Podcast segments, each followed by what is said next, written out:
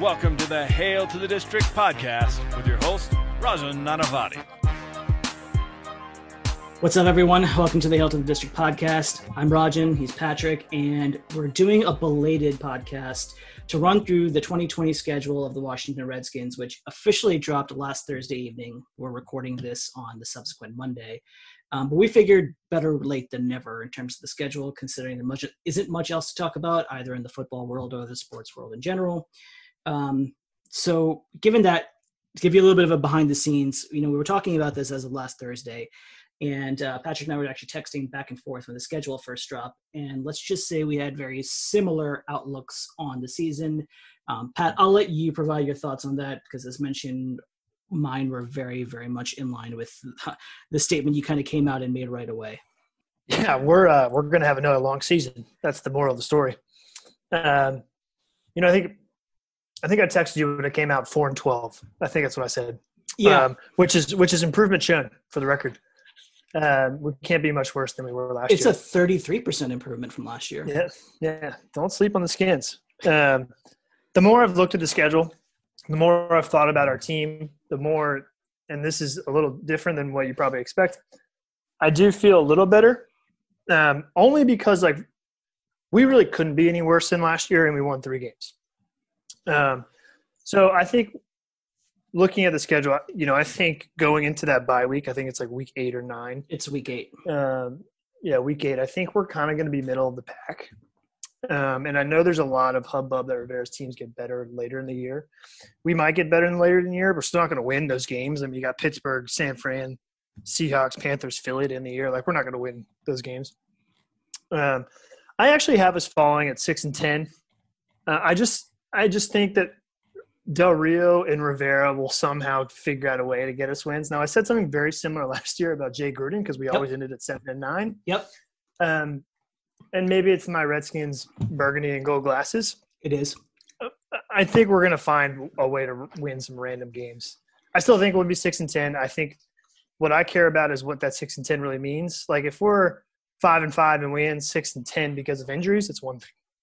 If we're, you know, five and five, ended six and ten, but like Haskins plays really well, it's probably a good year. Um, so I don't want people to just look at the numbers, but I think we fall. I mean, four and twelve was my initial reaction, and I think we have too much. Our coaching staff will be good enough to get us to six, but I think that's the ceiling. I think that's what people need to like. I'm not coming out here saying we're gonna all of a sudden win nine games to go to the playoffs, because uh, Rivera is on record loosely by basically saying this is going to take a year or two to turn around. Um, and I think the free agency signings reflect that. So I got us at six and ten. Um, and it's, I mean, it's just team, people just have to realize we're not going to be that good. Like they just need to know that now. I think you made a point about the fact that Rivera's the free agent signings and Rivera's come out and said this and all of those things. There's a pretty prevailing sentiment among you know the Redskins beat reporters if you really listen to them, and among you know among the as I said, the beat reporters, the coaches, again, if you listen, really listen to them as well, that this is kind of a tear it down or like year one in a multi-year process. Exactly to your point like they know we're not going to be good this year. And i think you know they're they're obviously never going to say that out publicly but if you read between the lines it's very much there. I think you made the point that i was going to make um, or you made it in part. So i think given the amount of roster turnover, but more importantly, just the coaching staff even getting acclimated with their guys. I am a big believer that that's going to take some portion of the season, and I believe, I think in these i hate saying this over and over again because it just sounds so cliche but like this these unprecedented times the corona related restrictions that we're all facing right now it's I actually think, not cliche because it's real yeah but I think we the teams lost so much time that they would ordinarily need to gel, and for literally for people to get to know each other, for pieces to kind of come together on the individual units, that already takes a long time. Like there's the old saying among NFL types, a cliche if you will, that you know the NFL season doesn't really even start till four games into the season because we've lost so many practices and so many OTAs and things like that as a result of the CBA that like you don't really see what a team is until like four to six weeks into the into the year.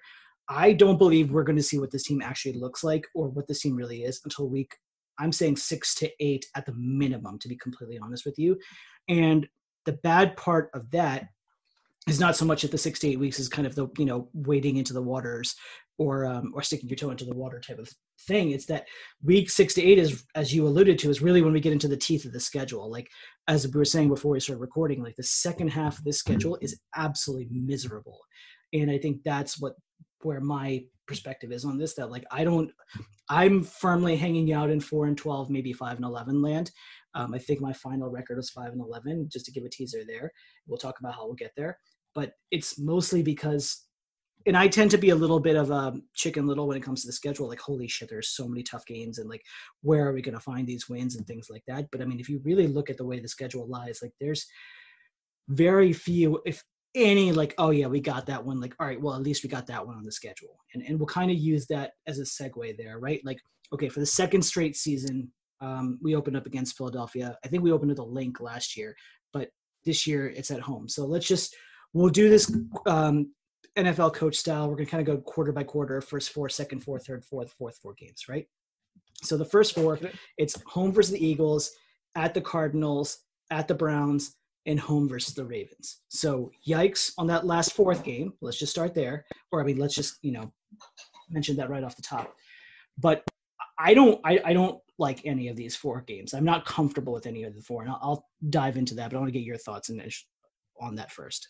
Uh, yeah, before we do this, I'm just going to put one thing on the record. The NFL schedule release that they do is the dumbest thing the NFL does, and that's all I wanted to say.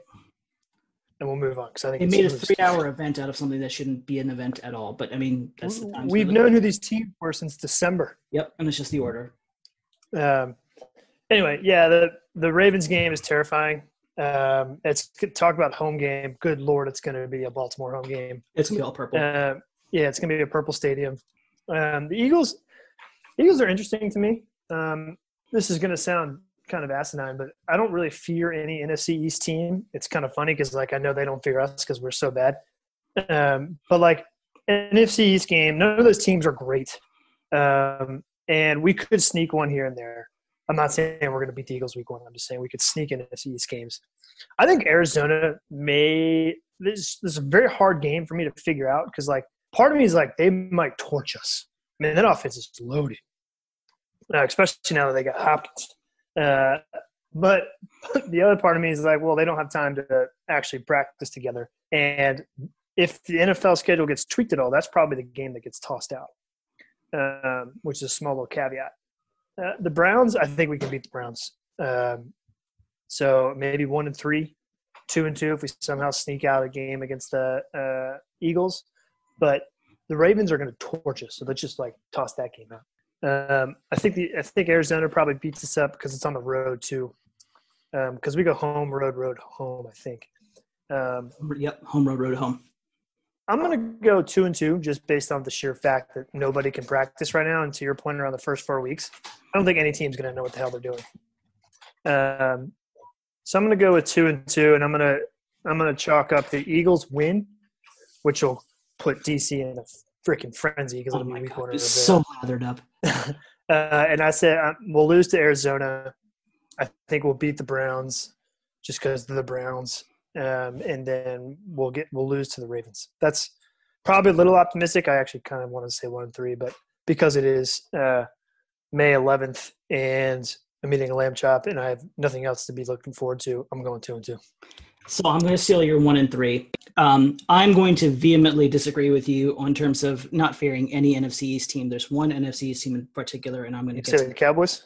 I'm going to get to them in a moment, but let's just say it's not the Eagles. And so by process of elimination, you should be able to arrive there.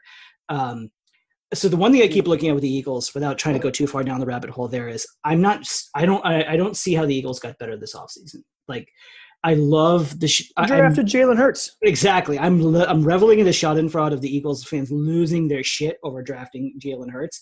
I mean, um, I get it at a basic level. Like conceptually, I get it. I just don't think with the second round pick, that was a luxury they could have really afforded. And um, I, don't know. It was it, was very strange. But um, I'm actually I was more thrilled as a Redskins fan that they passed on Justin Jefferson to get Jalen Reagor from TCU. Like them passing on Jeff, Justin Jefferson was just like, oh, thank God. He just breathed this big sigh of relief. Even though I'll talk about the team, other team that drafted a wide receiver momentarily. Um, yeah, they added Darius Slay and Nickell Robey-Coleman, which is fine. Um, I don't see the Eagles getting that much better. Arizona is going to be frisky. They are. I, I echo your sentiments, and I might even double down on what you're saying. I think they're Cliff Kingsbury doesn't give a fuck. They put a, they've got a few a couple extra pieces on defense, headlined by Isaiah Simmons. I know he's going to not be awesome right away, but he's going to be awesome in general. Um, I think a lot of Redskins fans, present company excluded, who are like, "Oh yeah, it's Arizona. We can pencil a win there." Uh, that's a big, big mistake.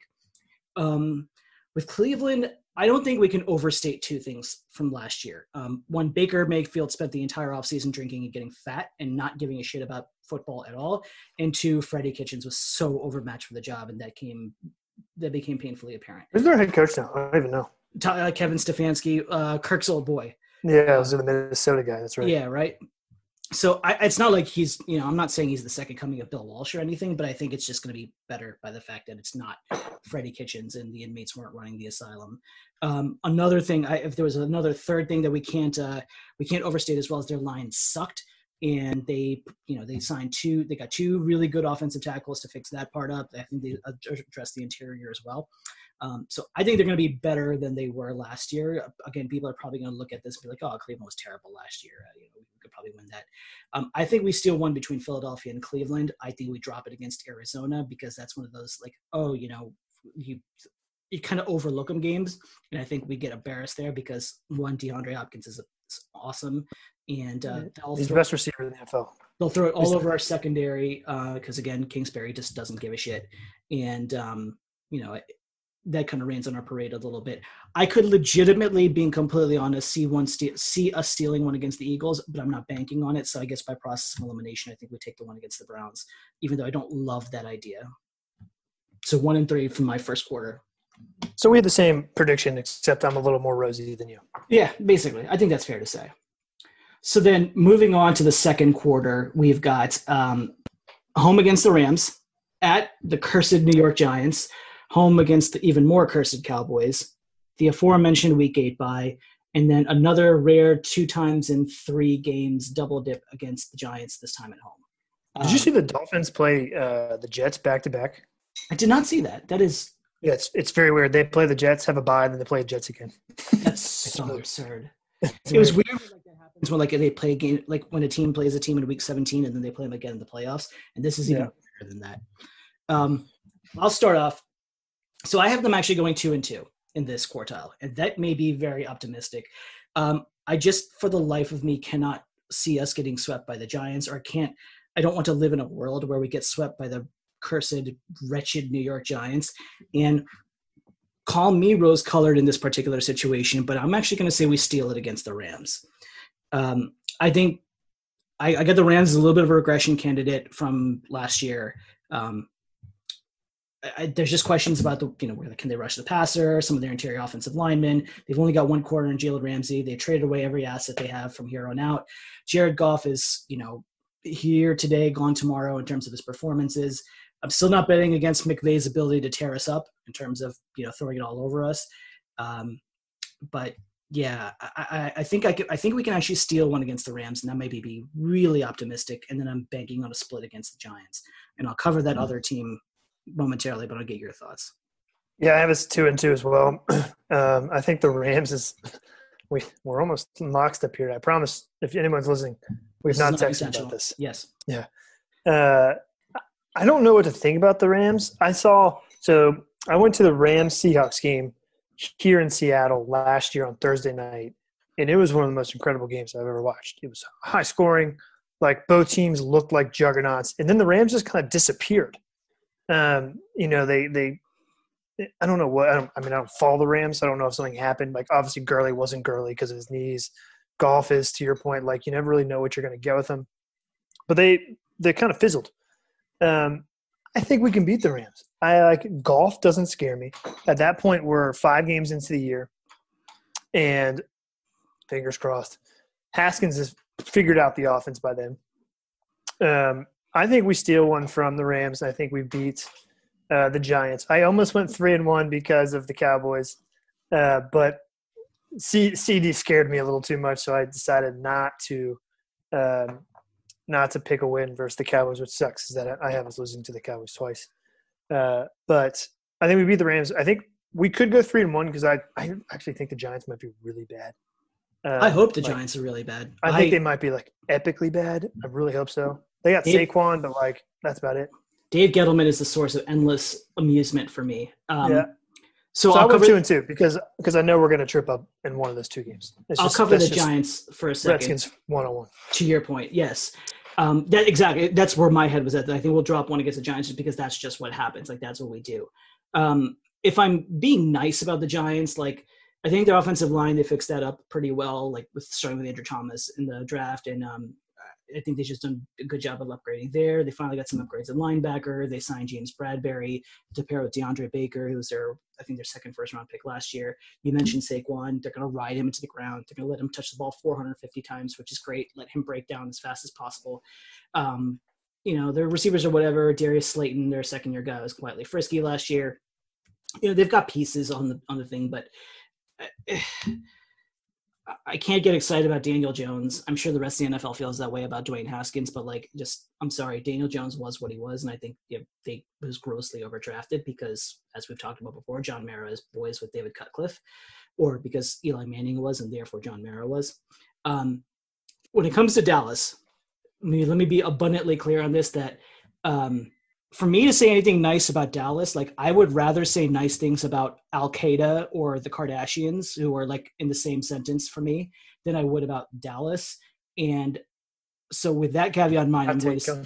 I, I'm, I'm going to say, uh, to me, the Dallas Cowboys are the best team in the NFC this year, and In the whole NFC, in the entire conference.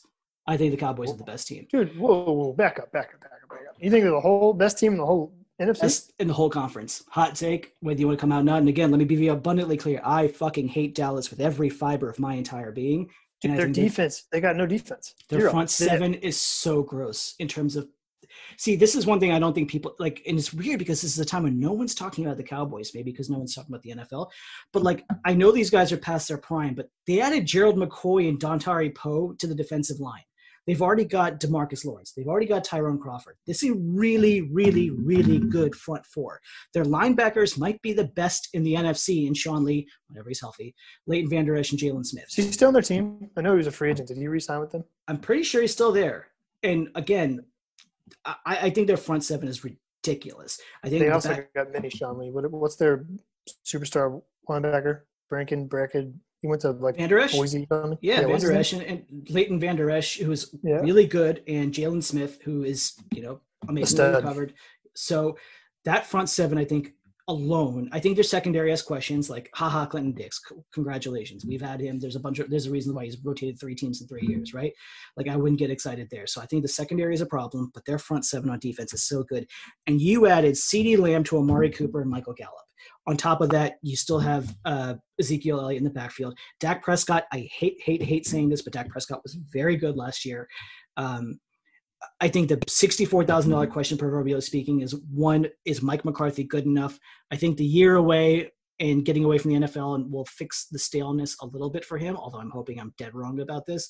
Is Mike Nolan really that good of a defensive coordinator? I hope I'm No. I hope he's he continues to not be. And I think the secondary is a problem. But I, I will triple down on my statement as much as I hope I'm wrong that I think Dallas is the best team in the NFC. So I Yeah. was losing this game as well as the next Cowboys game as a teaser. After that run, I thought for sure you had us beating him.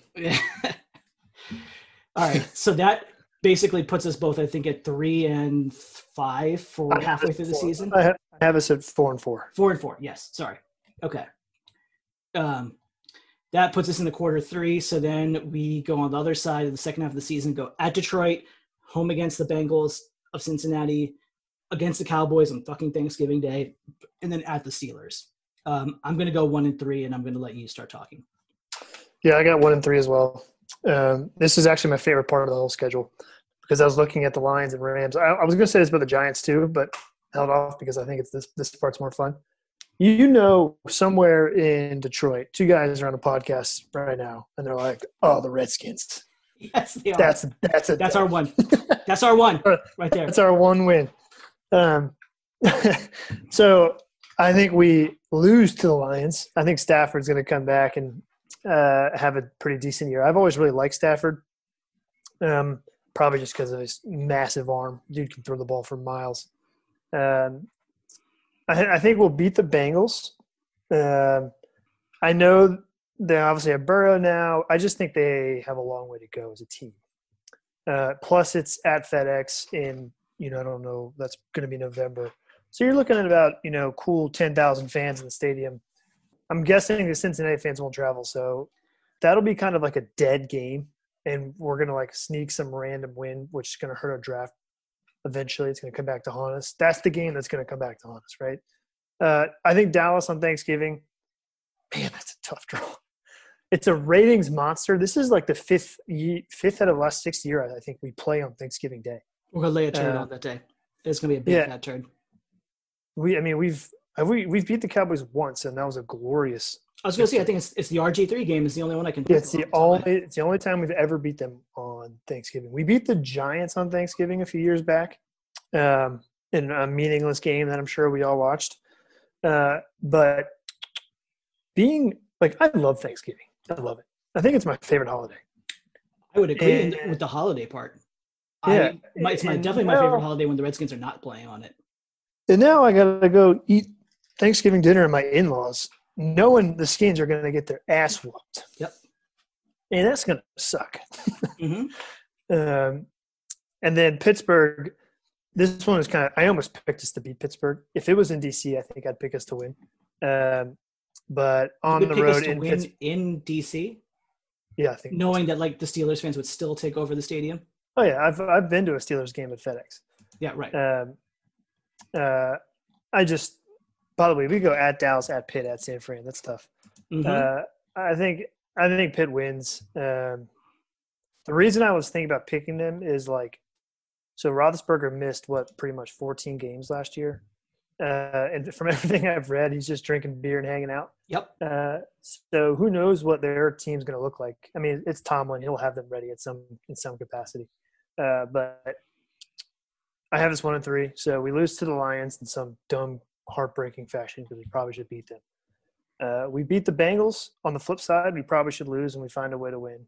Uh, I think that's the game you'll see Del Rio being a good defensive coordinator. I think he'll confuse Burrow. Um, Dallas walks over us in Thanksgiving, and then Pittsburgh. I have it as lost, but that's the kind of game where injuries could go either way. So we flip flop our Detroit and Cincinnati games. Um, I am also a Matt Stafford fan. I agree with you that the guy can throw a ball a country mile. Um, my perspective on this was, you know, yes, the Redskins beat them last year, but Jeff Jeff Driskel was a quarterback at that time. But even with Matt Stafford was there, I think Detroit was three, four, and one for the first eight games that he started in. So it's like it's not like he was actually tearing shit up and they just, you know, the bottom fell out after that. Although they did lose every other single game. Um, I just, I kind of going through the rosters. One, I think Matt Patricia is just hopelessly and hilariously overmatched. I think he's just a joke of a coach. I think he might be one of Belichick's worst like coaching hires this side of like Eric Mangini, and even Eric Mangini was decent for a year or two. Um, I think Patricia's just an idiot, and he has no idea what he's doing, and he's trying to be Belichick, and he's failing miserably. I keep looking at the roster from last year and ask myself, how is this team better than a bottom five team? Like, are they substantially that much better? They, as usual, just did a bunch of hodgepodge signings. I mean, they find there's pieces Desmond Trufant, Jamie Collins, Duron Harmon. Okay, two former Patriots there. Surprise, surprise. And then you sign Jeff. I mean, you drafted Jeff Okudah with a third overall pick. He's an awesome. Do you really need a corner with the third overall pick? How much is that going to fix your team? Um, they ruined. I have D'Andre Swift's fan, uh, fantasy stock for next year, and they ruined it by drafting him. So I can just go ahead and write off D'Andre Swift as being a contributor in my fantasy team if a fantasy season happens.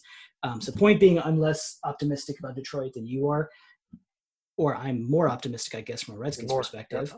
Um, I think Cincinnati is going to be kind of frisky next year, and I recognize I'm saying that about a two and fourteen team. Like Joe Burrow's got pieces around him. Like their line isn't terrible; it's not good, but it's not terrible. Uh, Tyler Boyd is good. AJ Green is still there. It's the best I can say about him. They've got a couple of receivers they get things from, and Auden Tate, Alex Erickson. Um, if they spread shit around, just kind of let Joe Burrow go four wide, I think he can do well. And that's not even mentioning Joe Mixon, who's really, really good. I like Mixon. But he's really, really good. Never want, never want him on our team because um, he is more than a knucklehead, but he's good. Yeah. He's really good. Their def- uh, their secondary, their linebackers kind of stink, but they've got a defensive line and they've got a secondary, which I think should be enough. Um, I kind of like. I mean, I don't think they're going to win more than like five, six games next year, but I think one of their five or six wins is against us. I really do. And um, I think at that point in time, Redskins fans are just going to start flinging their poop at each other, especially considering it'll be going into Dallas week. Um, Dallas already talked about, and then with Pittsburgh, like we ain't winning Pittsburgh. I to your point, like this is the same team as last year. I think it's something like 19 starters are back from last year's team. They were one game out of the playoffs, and they're getting Ben Roethlisberger back. They won't have Mason the racist Rudolph as their quarterback anymore, right? So, um, Okay. yeah, I'm surprised that guy hasn't worn hasn't worn a MAGA hat on the sidelines. Like that's all that's left from him. I mean, That's pretty much wasn't Myles Garrett try to basically make sure he'd never wear a helmet again. I was Uh, rooting for Myles Garrett. The uh, that Bengals game, by the way, is low key a very important game for Dwayne Haskins. Yeah, Um, you know, I I'm, I'm not going to start a Haskins debate right now, but like he needs to beat Burrow.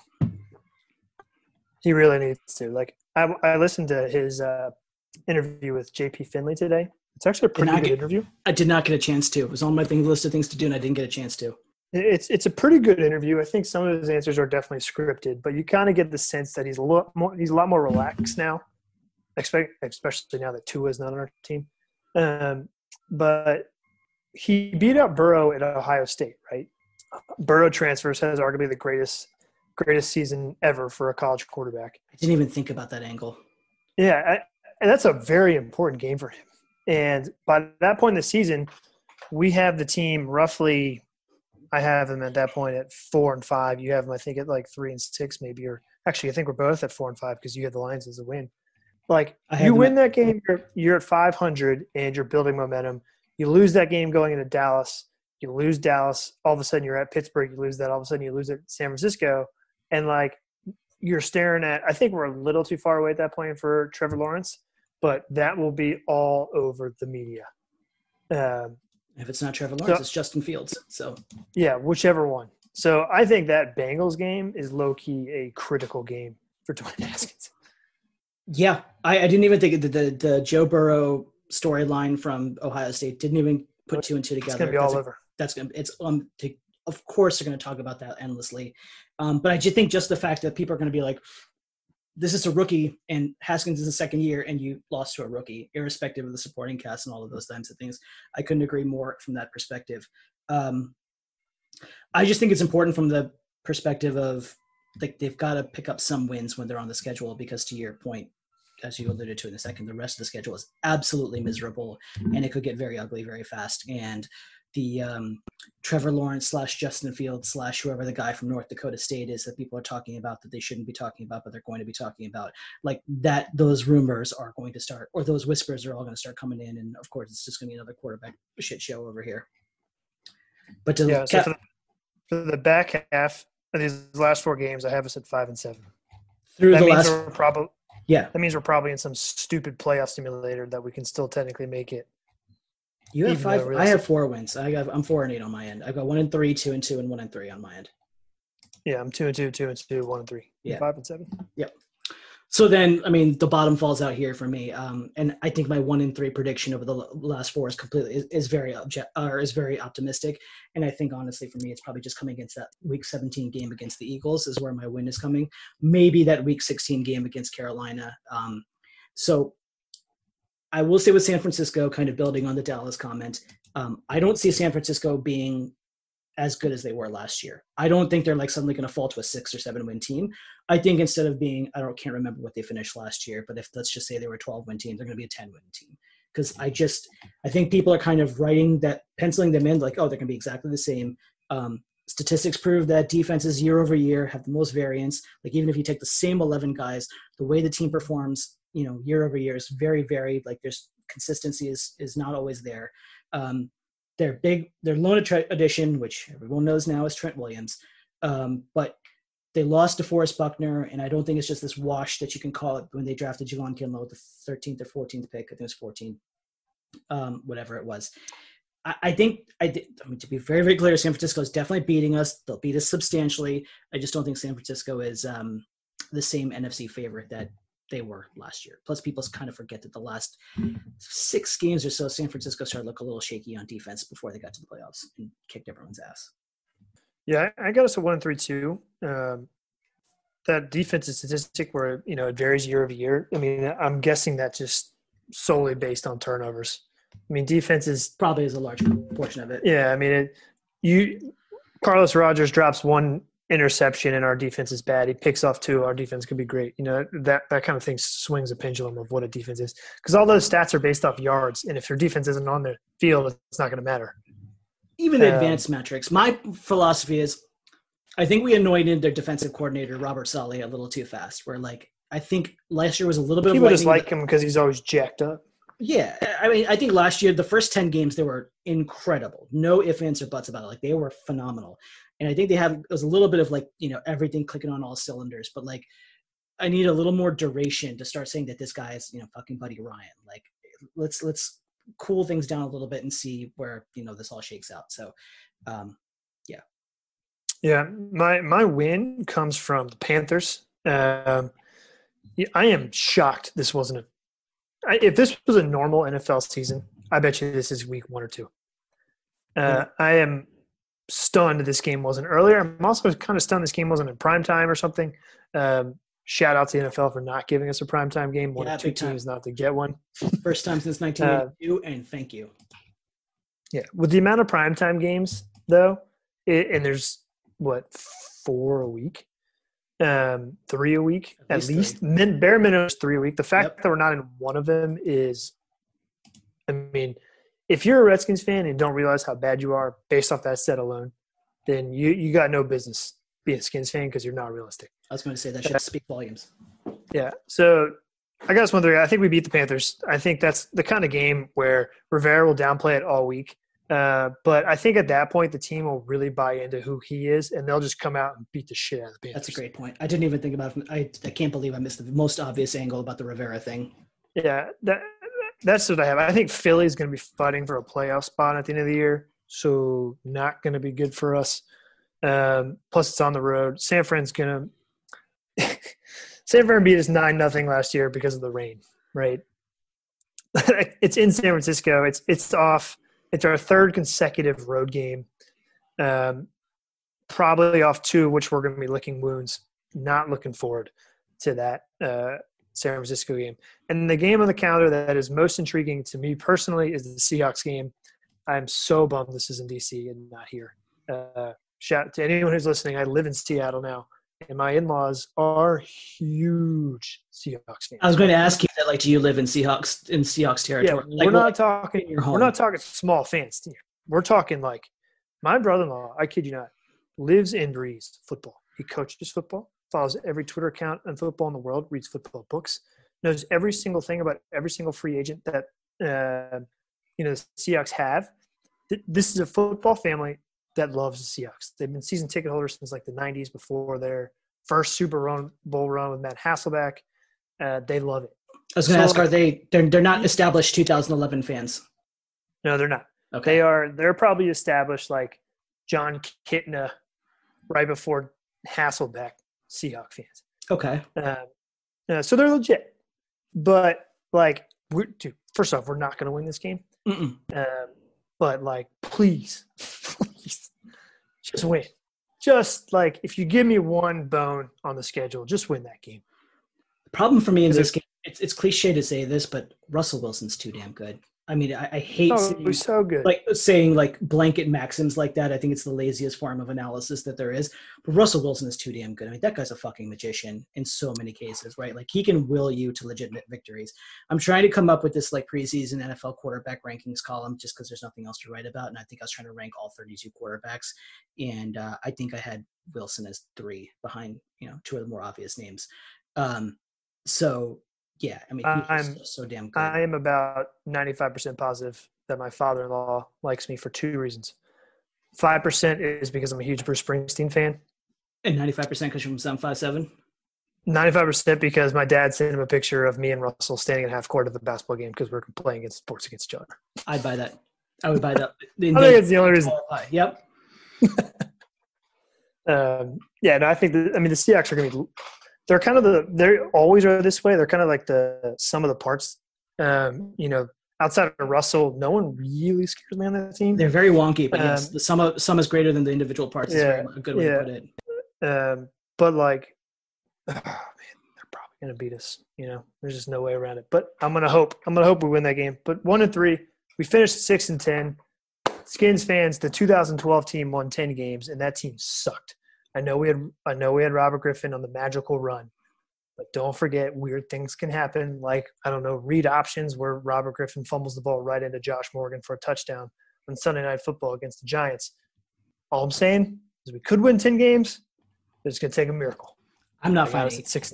I was gonna say I can't even find se- seven wins on this, short of like you know a bunch of people losing their legs on the opposing teams, because like you know you, you have to say like who are you swinging? I mean, all right, you can maybe swing Arizona because I think we all both of us, although I think you chalked them up as a win, but like you ain't swinging Baltimore, you ain't swinging, in my opinion, no. the Cowboys games as much as I would love to.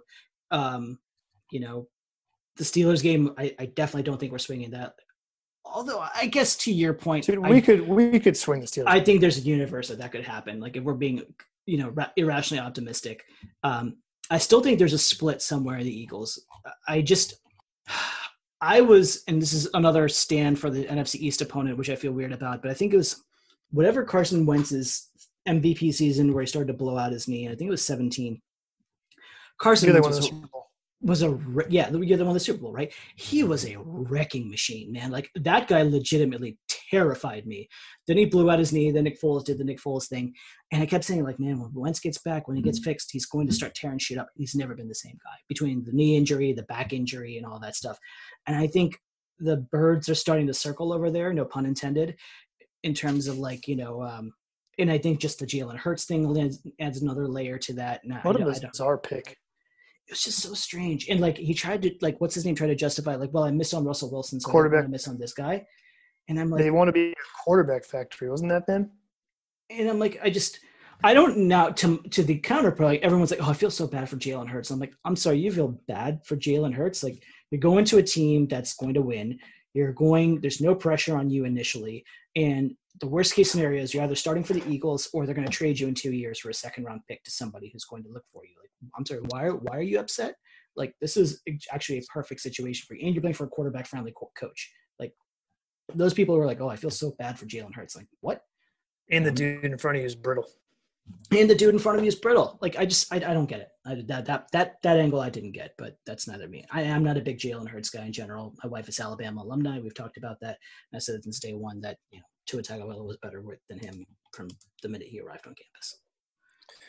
I um, yeah. So six and ten is what I think. I think our floor is probably three and thirteen again, four and twelve. Um, I think I think the actual it, look, the 2012 team was really bad.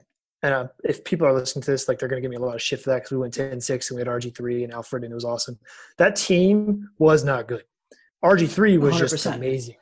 RG3 that was, was just amazing. That was a smoke and mirrors team. I, I will say, people will like to hear it as well. Kyle Shanahan coached and Mike Shanahan coached their yeah. ass off that season in terms of the scheme. The whole we took the league by the storm with Griffin. Some of those um, running lanes that Alf was running through, I mean, you could have run a convoy of trucks through in many yeah. cases. And I'm not taking away from Alf. Alf was a beast that year, but like, I mean, yeah. they they they pantsed opponents last year in, in, in 12. Yeah. So my, my point is like there is a world where we catch fire and win nine games, right? We flip the 50-50 games and don't lose any of the games that we shouldn't lose. We're not shouldn't lose because there's probably not a single game that we shouldn't lose on the, schedule. Um, but like we win most any like toss up game, we win, right? Um, so there's that world. So that's why I have a six and ten. Um, I think we are a much going to be a much better coach team. Um, you think about last year, and I definitely said, and I would have to go back and listen to what exactly said, but I am like 95% positive. I said something to the effect of like, we'll always finish seven and nine with Gruden, you know, something to that effect. Something in that neighborhood. Um, this year, I think, is definitely going to be a foundation year. I just like, I think we will be so much better coached. And it doesn't necessarily mean Rivera. I think a lot of it has to do with Del Rio. Like, dude, Manusky Manusky was so bad. The upgrade so between Manusky and Del Rio also another thing that can't be overstated. Yeah, and like Kerrigan's not dropping back to guard Sproles in the in the flat this year. I mean, it might happen once or twice, but like it's not going to be something you can count on week in week out. Um, you know, I think I'm excited for Moreau to move on the outside permanently. Um, we have some fun pieces to play around with. I think our, I mean, our defensive line's ridiculous. Uh, and if Chase Young can come in and Kerrigan can kind of be a little better now, he's got some, you know, he doesn't have to play every snap basically, and Payne can continue to get better now and can get better. The defense alone. By the way, I'm not saying we're going to be a top ten defense, which we all said last year before the season. I'm not saying anything along those lines. I'm just saying the defense alone is going to find a way to win us a couple more games than we did last year. We were awful last year. We had two head coaches. We had a head coach who didn't who literally said in his introductory press conference, it's not about the amount of yards or points you score, it's about the amount of carries you get. Mm. Like that was our head coach. Welcome to 1965, for, Bill Callahan. Yeah, yeah, that was that was a, or he didn't say more points. He said it's more about the uh, attempts than it is the yards. Dude, like no wonder Haskins sucked for so long. Mm-hmm. Um, and you know, we had the Trent situation, we had the Bruce Allen talking about our culture. Like that team just was a disaster. It's no secret. A lot of people thought that Bill Callahan was the leak in terms of like the coaching staff didn't want Dwayne Haskins, and like a lot of people thought oh, yeah. he, he was the mole. Yeah. So, like, I just the fact that they went three and ten with that team makes me believe we'll find a way to win a couple more games this year. Um, but I don't think I six and ten. I'm I, even. I'm like, ooh, you know, maybe that's a little too many. But I think that's where we end up at. I'm, I'm, I'm not. Record. I'm not equating us to the 49ers defense in any in any realistic capacity, right? But we're building it the same. We're building it the same. If you also think about, it, remember the 49ers were like four and 12 the year before they went on this big Super Bowl run, and everyone was like, you put all these resources into the defensive line, and you were like only got one return investment out of it in terms of DeForest Buckner, right? And then you add Nick Bosa, and everything's kind of comes together. I feel like there's a portion of that with Chase Young. So it's two pieces. I think Chase Young is 10% of it using your your pie metaphor in terms of the being able to uh, unlock it. And i think 90% is jack del rio will stop having our defensive lineman play patty cake with the opponent and actually just like go and unleash hell.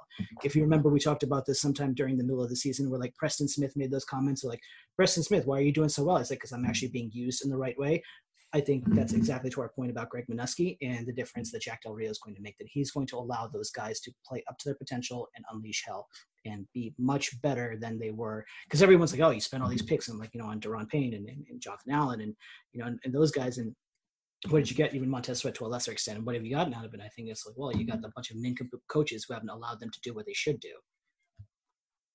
I think the back seven, to finish the point, like there's still a ton of questions. Thomas Davis is old. Cole Holcomb is one guy, and um, who am I missing? I don't even know who the third line. Uh, missing the third linebacker off the top of my head.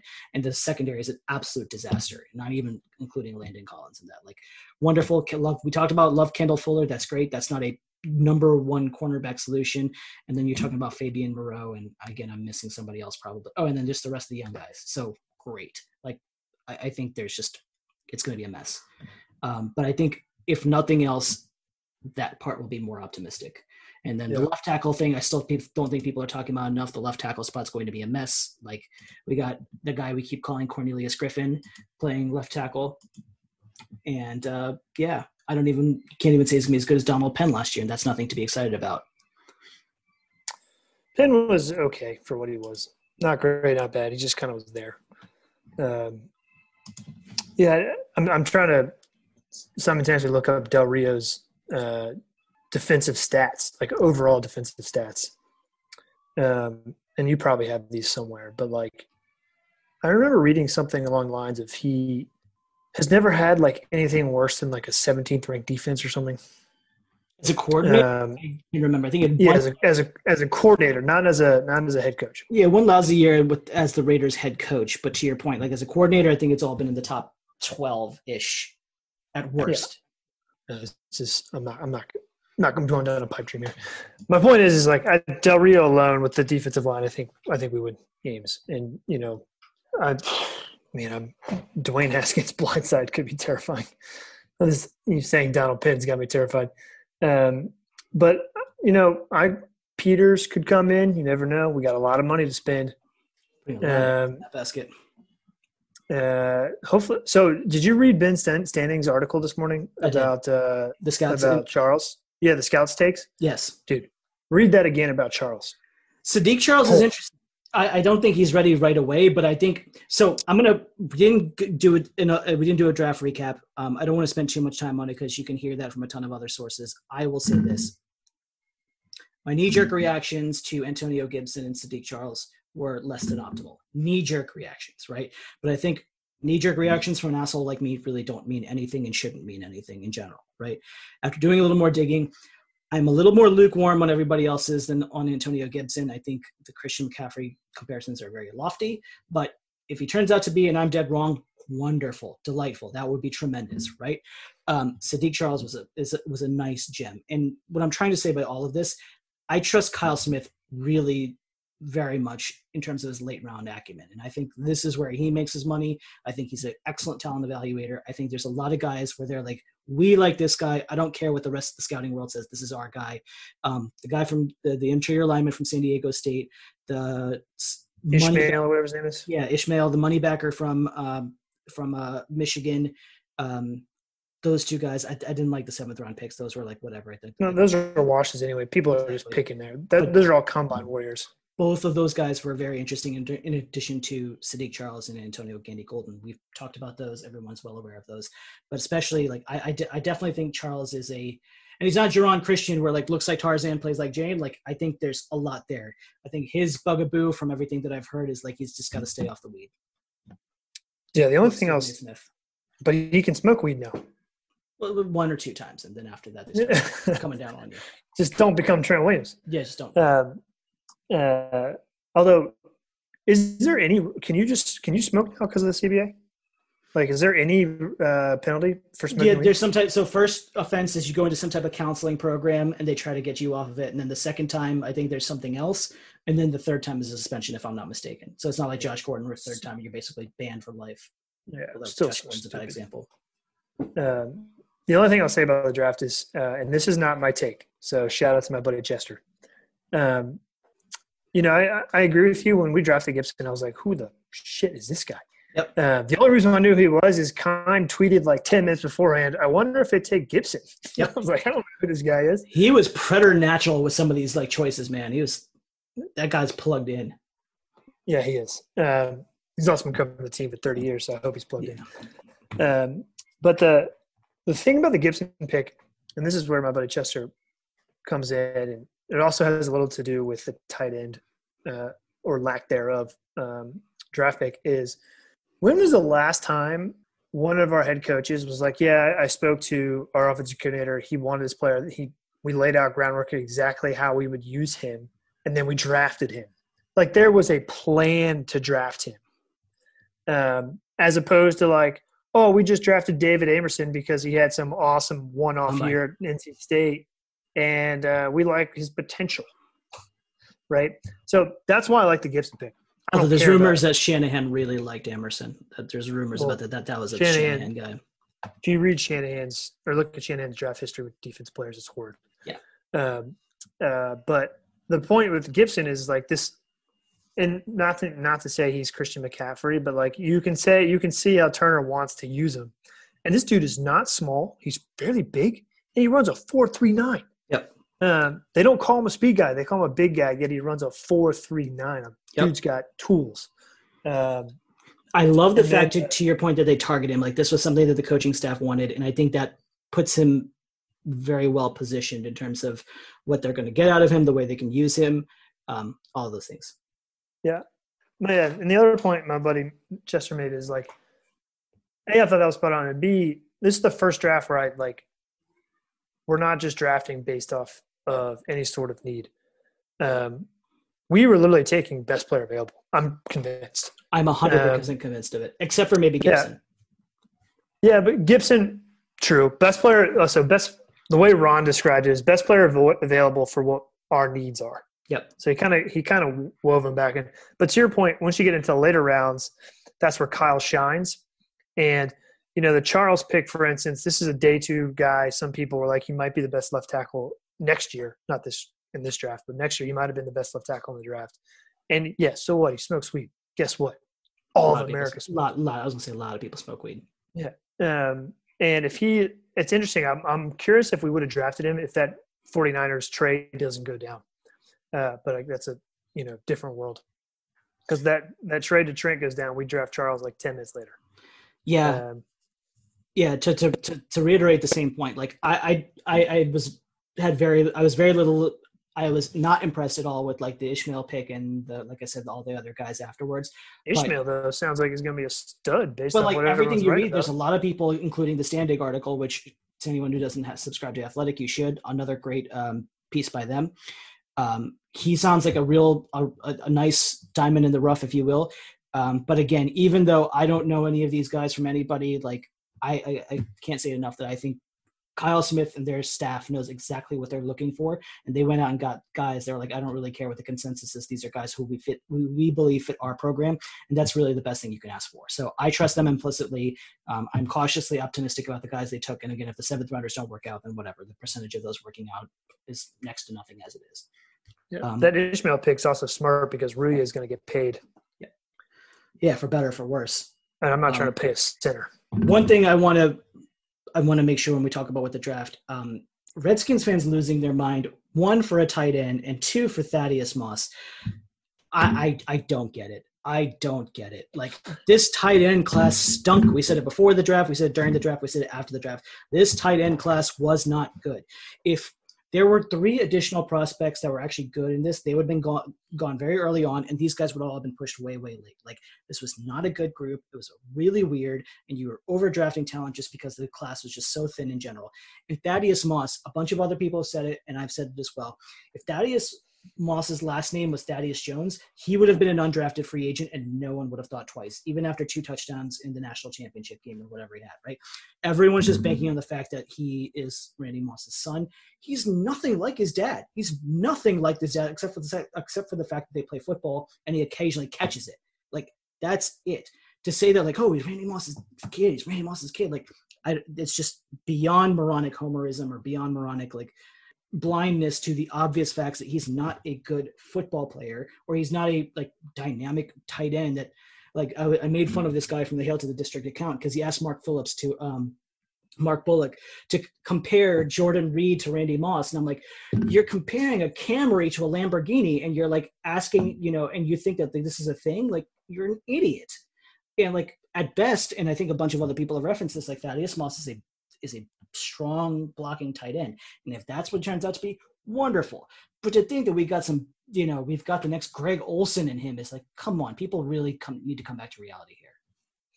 So I love Thaddeus Moss, um, and I though I tend to agree with you on what you just said. Uh, but my buddy, uh, I'm going to give two shots today. First one was to Chester. Second one's to Smalley, John Smalley. Oh, we're all in the same text thread. He is he has me brainwashed about Thaddeus Moss. He wanted to draft Moss in the third round. and so he was pissed when we didn't draft him in the seventh round. Obviously, he's super pumped that he's, um, you know, what's what are they called? Like unrestricted free agent, Yeah. whatever. Yeah, whatever the Yep. terminology is. Um, so look, I, I I don't think yeah, priority free agent way is. I don't think this guy. I have a lot of thoughts on Thaddeus Moss. I don't know how late. I don't know how late you want to stay up because this could take a while. Um, I have a lot of thoughts on this guy. One, if you're a Redskins fan and you think we're going to go ten and six, look at this fact: a priority free agent is going to make our squad and potentially start. So you're ten and six out the window. Yep. um, two, I actually think he could be kind of sneaky good. He's not going to be Jordan Reed. He's not you know running some seam route by some linebacker because he's a freak athlete like Jordan was. But he I, he to me fits the H back role. He's he's kind of like a poor man's Cooley. Uh, he's not fleet of foot. catch. Yeah, but he's I mean, got great run. hands. You can't run. Sorry. He, he can't. No, he can't run at all. Um, but he's, from what I understand, a very good blocker. Bullock was all in on his blocking uh, in his in his article, uh, and he's got great hands. Like you can't knock his hands. Um, so I'm excited about him. I don't think he's ever going to be that good, um, but it is exciting. A to have Randy Moss's kid on our team, uh, and B if we get creative and find a way to use him in like five to ten yard routes. He's mostly in there, but he can sneak out every once in a while. And we use him almost as an H back, and he becomes a poor man's Niles Smalley, or excuse me, Niles Paul. I call my buddy Smalley Niles Smalley. Uh, it becomes a poor man's Niles Paul, then like great, we didn't draft him. He's a private free agent. Works out. I love the the poor man's Niles Paul, and that's kind of what I would put him at, right? Like if he becomes that, wonderful. If he becomes, you know, like uh, in my head, he he replaces like who was the bums that we had at tight end last year, or like Richard Rogers, right? Like if he displaces Richard Rogers' spot as a body Great. in camp, wonderful. I I'm hoping he does that. If he displaces my boy Logan Thomas, wonderful. I hope he does that. That's great, right? Like if he does any of those things, or like Hale Hentges, which I don't even know if he's going to be a thing, like he was last year, and he, you know, one of the guys who signed off the street and asked him to start playing on Sundays.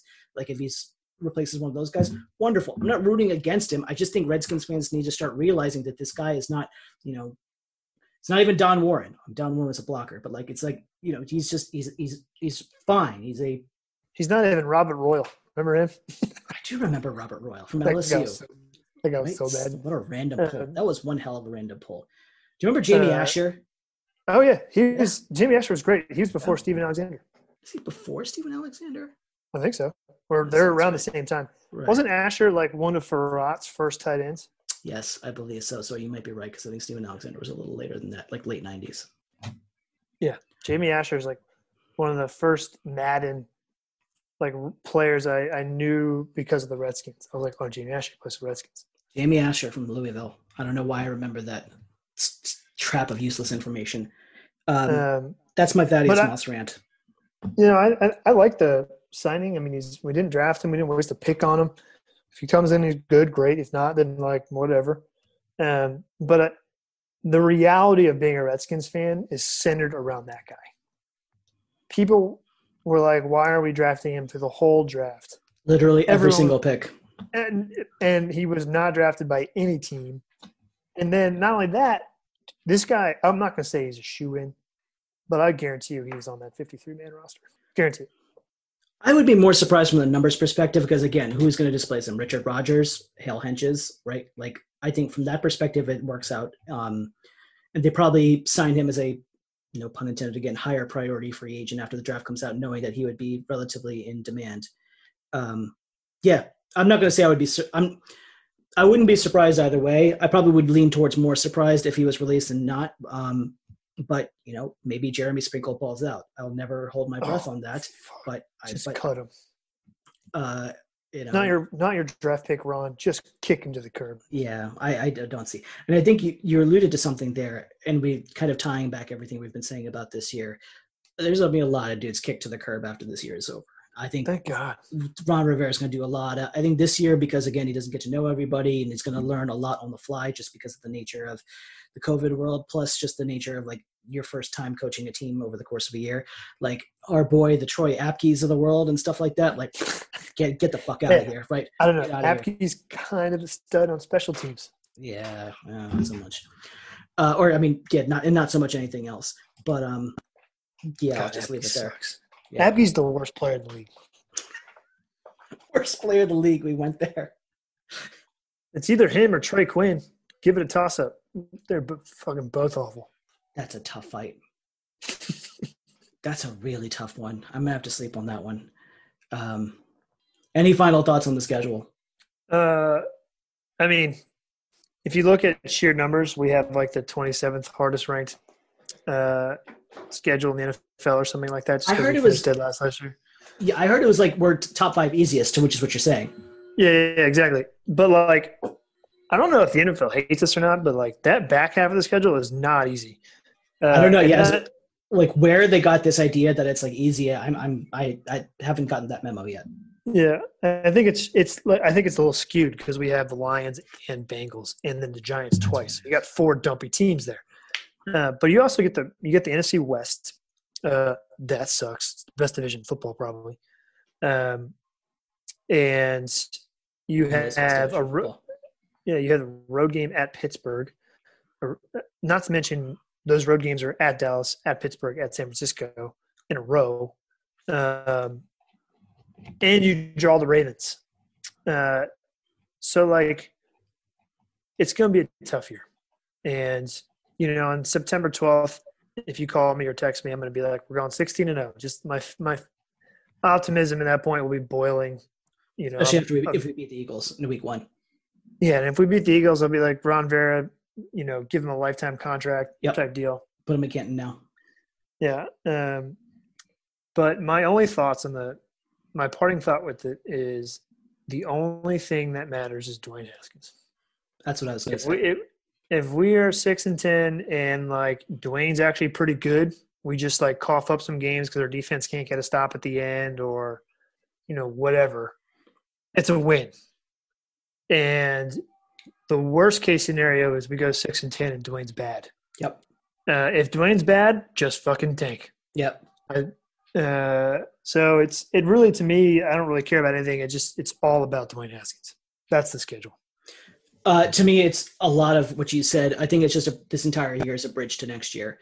I think this year is basically a glorified 16 game audition for all the other 52 guys except for Dwayne Haskins, and it is for him as well. But it's much more about you that what is the trajectory of his career, at least early on. I want to see growth, and I don't know what growth looks like. I mean, obviously, I think wins is an irrational stat to kind of expect of him, but is there development? Does he is he learning things from year one to year two? Did it look like he actually put in the time in the off season? Are the Instagram videos that he's constantly posting himself actually accurate, or are they just you know influencer, well placed, choreographed, choreographed, you know, bullshit posts? Right? Like Everyone looks good in shorts in the NFL. exactly right like i'm worried that he's not getting to spend any time with scott turner but he probably is in some capacity. What does that translate into? I'm not saying that he should look like cam newton circa three years ago but i'm saying that there should be some type of you know, positive steps in the right direction in growth. I will take baby steps because even people then from last year recognize that he's going to need time to develop into what he is and he's not going to necessarily be quite as pro ready but i just want to see some type of um, positive movement with him. And I think for everybody else, it's really just you're playing for almost everybody else. I mean, everyone is just auditioning to be on this team as Ron Rivera cleans it up at the end of the year. Yeah, you're right. I think the fact that Kerrigan doesn't have an extension yet is all I need to know about Rivera waiting to see. Yep. I thought for sure they were going to extend him and work some salary cap relief, let him kind of be the Chris Long of our team. Um, but that hasn't happened. And I don't think it's because of COVID. I think it's because Ron's like, you know, we're going to see what this team's about before anything. I think everybody was on a proven capacity with him. I think exactly that, like everybody is. So, um, on that note, we will call it there. So, for those of you who have made it this far into the pod, thank you so much uh, for listening. Um, make sure you subscribe to us on iTunes and anywhere else you get your podcast. We're going to kick around, see how we can get on Spotify as well, because that's the thing that we've talked about offline. And um, there's a YouTube Oh, channel yeah. we're trying to put, trying to put your more content on. Yeah. Um, all right. Till then, thank you again, Patrick, and we will talk to you later.